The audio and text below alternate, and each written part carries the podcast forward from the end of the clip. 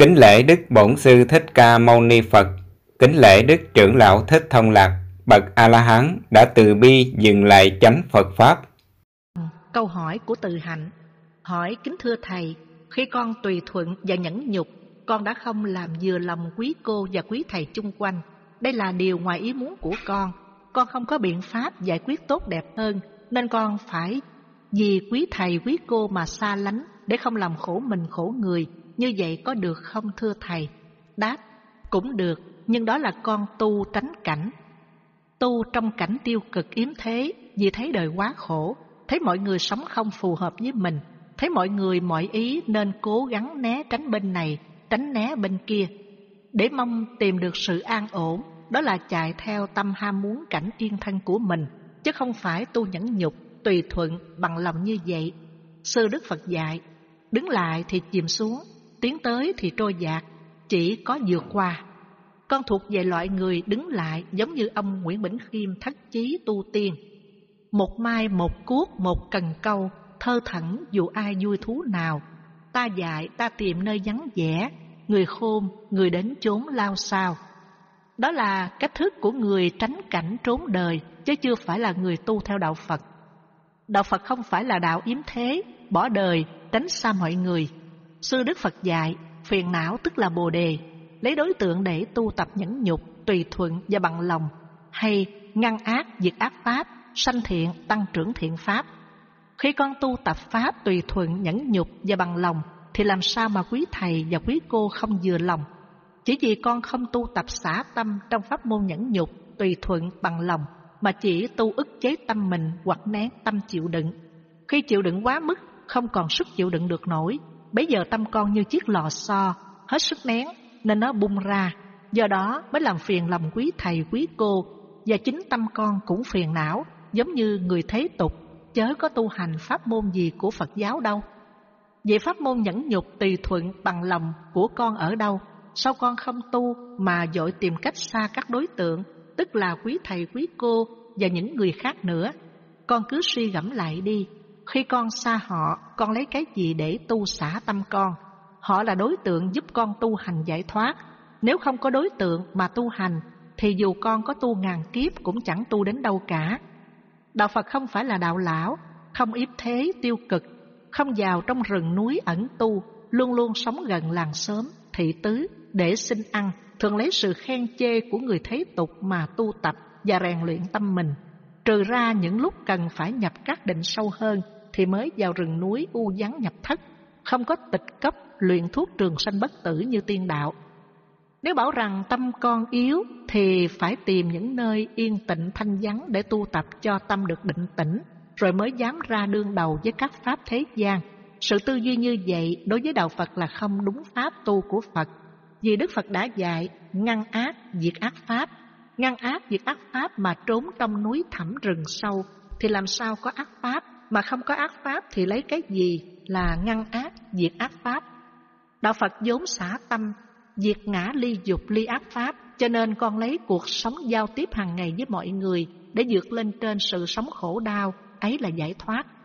Có quý thầy quý cô, có bạn bè thân hữu ta mới tu nhẫn nhục, tùy thuận bằng lòng, tức là ta diệt ngã, xả tâm ly dục, ly ác pháp trong tâm ta.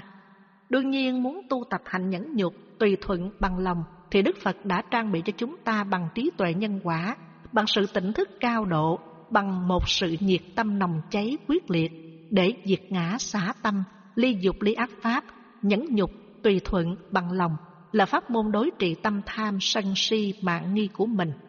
Nếu tu hành mà không đem hết sức lực của mình ra tu tập thì cũng khó chiến thắng tâm ham muốn và các ác pháp đang dây quanh mình. Tu hành mà tránh né thì cũng giống như mấy ông tiên chỉ biết lợi ích cho cá nhân mình. Một mai một cuốc một cần câu, thơ thẳng dụ ai vui thú nào. Ta dạy, ta tìm nơi vắng vẻ, người khôn, người đến trốn xôn xao. Thu ăn măng trúc, đông ăn giá, xuân tắm hồ sen hạ tắm ao. Rượu đến gốc cây ta sẽ nhắc, nhìn xem phú quý tựa chim bao.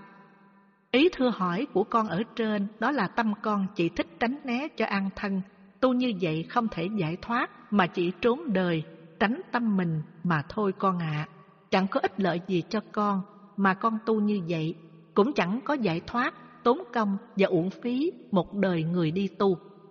Tu như vậy là tu theo lão trang chứ không phải tu theo đạo Phật. Tu theo đạo Phật là phải sống trong thế gian cùng với mọi người, nhưng luôn luôn khắc phục tâm mình, ly tham đoạn ác, chẳng biết diệt người, chỉ biết diệt mình để sửa sai những lỗi lầm và những việc làm ác của mình. Vì thế nhẫn nhục tùy thuận bằng lòng là lập đức hạnh xử thế, ăn, ngủ, độc cư là lập đức hạnh xuất thế, sống chánh niệm của các bậc thánh tăng và thánh ni. Đứng trước nghịch cảnh và các cảm thọ mà tâm bất động, tâm như cục đất, đó là tâm như trời đất. Đứng trước các pháp cám dỗ mà tâm chẳng dao động, tâm thanh tịnh, bất nhiễm ô là lập đức hạnh xa lìa ác pháp thế gian để chuyển hóa tâm phàm phu của mình thành tâm hiền thánh. Nhờ đó tâm mới trở thành tâm của những bậc thánh tăng và thánh ni, thánh cư sĩ. Bởi vậy, người tu sĩ đạo Phật phải lập đức lập hạnh của mình trên trí tuệ nhân quả, tức là trí tuệ giới luật, quyết chiến đấu, chiến thắng tâm dục vọng và ác pháp để đòi lại quyền làm chủ sanh già bệnh chết. Nhất định phải trường kỳ đấu tranh quét sạch quỷ vô thường, không để cho quỷ vô thường cám dỗ và sai khiến, biến chúng ta thành những tên nô lệ muôn đời muôn kiếp. Chính những điều con đã hỏi thầy trên đây là con đã đầu hàng giặc vô thường, con đã trở thành tay sai của chúng. Vì thế trên bước đường tu tập của con và con tu như vậy sẽ hoài công vô ích. Nếu tu như vậy, con chỉ là một tên lính đánh thuê cho giặc vô thường. Nếu mọi người đang sống trên hành tinh này, ai cũng đều biết rất rõ rằng mình đang bị quỷ vô thường, ma danh, ma lợi, ma ăn, ma ngủ, ma sắc dục đang cám dỗ và sai khiến mọi người, mọi người như những tên nô lệ trung thành của nó. Cho nên, mọi người phải theo pháp môn của Đức Phật để chiến đấu tận cùng với chúng, bằng những chiến thuật ăn, ngủ, độc cư và bằng những chiến lược nhẫn nhục tùy thuận, bằng lòng với những vũ khí trí tuệ nhân quả, chánh niệm tỉnh giác định, định niệm hơi thở, định sáng suốt, định vô lậu và tứ thánh định tam minh vân vân. Nhờ nhiệt tâm tận lực chiến đấu, chúng ta mới chiến thắng giặc vô thường và giành được quyền làm chủ sự sống chết để chấm dứt luân hồi. Trong cuộc chiến tranh nội tâm, nếu chúng ta tránh né các đối tượng, tức là chúng ta đã đầu hàng giặc. Do thiếu hiểu biết, chúng ta tưởng nghĩ một cách sai lệch, gọi là không làm khổ mình khổ người. Chớ kỳ thực, chúng ta là kẻ đầu hàng giặc. Giặc vô thường sẽ không để cho chúng ta yên ổn với mặt trận sanh già bệnh chết. Chúng ta đầu hàng giặc thì cuộc chiến tranh này chẳng bao giờ chấm dứt và cuộc đời chúng ta sẽ mãi mãi trôi lăn trong ba nẻo sáu đường đầy đau khổ. Nếu con không nghe lời thầy mà cố tránh né để tìm sự an vui theo sự ưa thích yên ổn một mình, thì cuộc đời tu hành của con chỉ uổng công mà thôi. Tu chẳng ích lợi gì cho ai, mà làm cho người đời khinh chê Phật Pháp. Tội ấy ai phải chịu đây? Đời sống phạm hạnh Câu hỏi của Từ Hạnh Hỏi Kính thưa Thầy, cho phép chúng con thưa hỏi sự tu tập về các pháp hành. Một, không gian tham trộm cắp, dù vật lớn đến vật nhỏ như cây kim, sợi chỉ. Hai, không nói dối, nói lời mất chính xác, mất sự thật. Ba, không trồng trọt, làm ăn kinh tế, buôn bán, vân vân. Bốn, không làm khổ mình, khổ người, luôn nhẫn nhục, tùy thuận, bằng lòng nhưng phải sáng suốt trong trí tuệ nhân quả. năm Không ăn ngủ phi thời, sống thiểu dục tri túc, ít muốn biết đủ, thực hiện đời sống thập thiện, xin ăn một bữa vào ngọ trai. Kính thưa Thầy, con lúc nào cũng muốn sống nghiêm chỉnh về phạm hạnh của một vị tu sĩ như vậy. Các pháp con kể trên có đủ để sống và tu tập đúng phạm hạnh hay không? Còn thiếu những gì cần bổ sung thêm, xin Thầy từ mẫn chỉ giáo cho con rõ. Đáp Những pháp con đã kể trên còn thiếu, chưa đủ để sống đúng đời sống phạm hạnh của một tu sĩ Phật giáo. Một, phòng hộ sáu căn bằng giới luật. Hai, ngăn ác pháp bằng thánh chánh niệm tỉnh giác định. ba Diệt ác bằng vô lậu thánh định. 4. Sanh khởi thiện pháp bằng định sáng suốt. 5. Tăng trưởng thiện pháp bằng hiện tại an lạc trú định, tức là định niệm hơi thở. 6. Sống trầm lặng, độc cư. 7. Không kết bè bạn. 8. Thích sống giản dị. 9. Tránh tranh luận. 10. Tránh chỉ trích. 11. Tránh hội họp. 12. Tránh khoe khoang. Thêm vào 12 điều trên đây thì mới đủ cho một đời sống phạm hạnh của một tu sĩ chuyên tu của đạo Phật.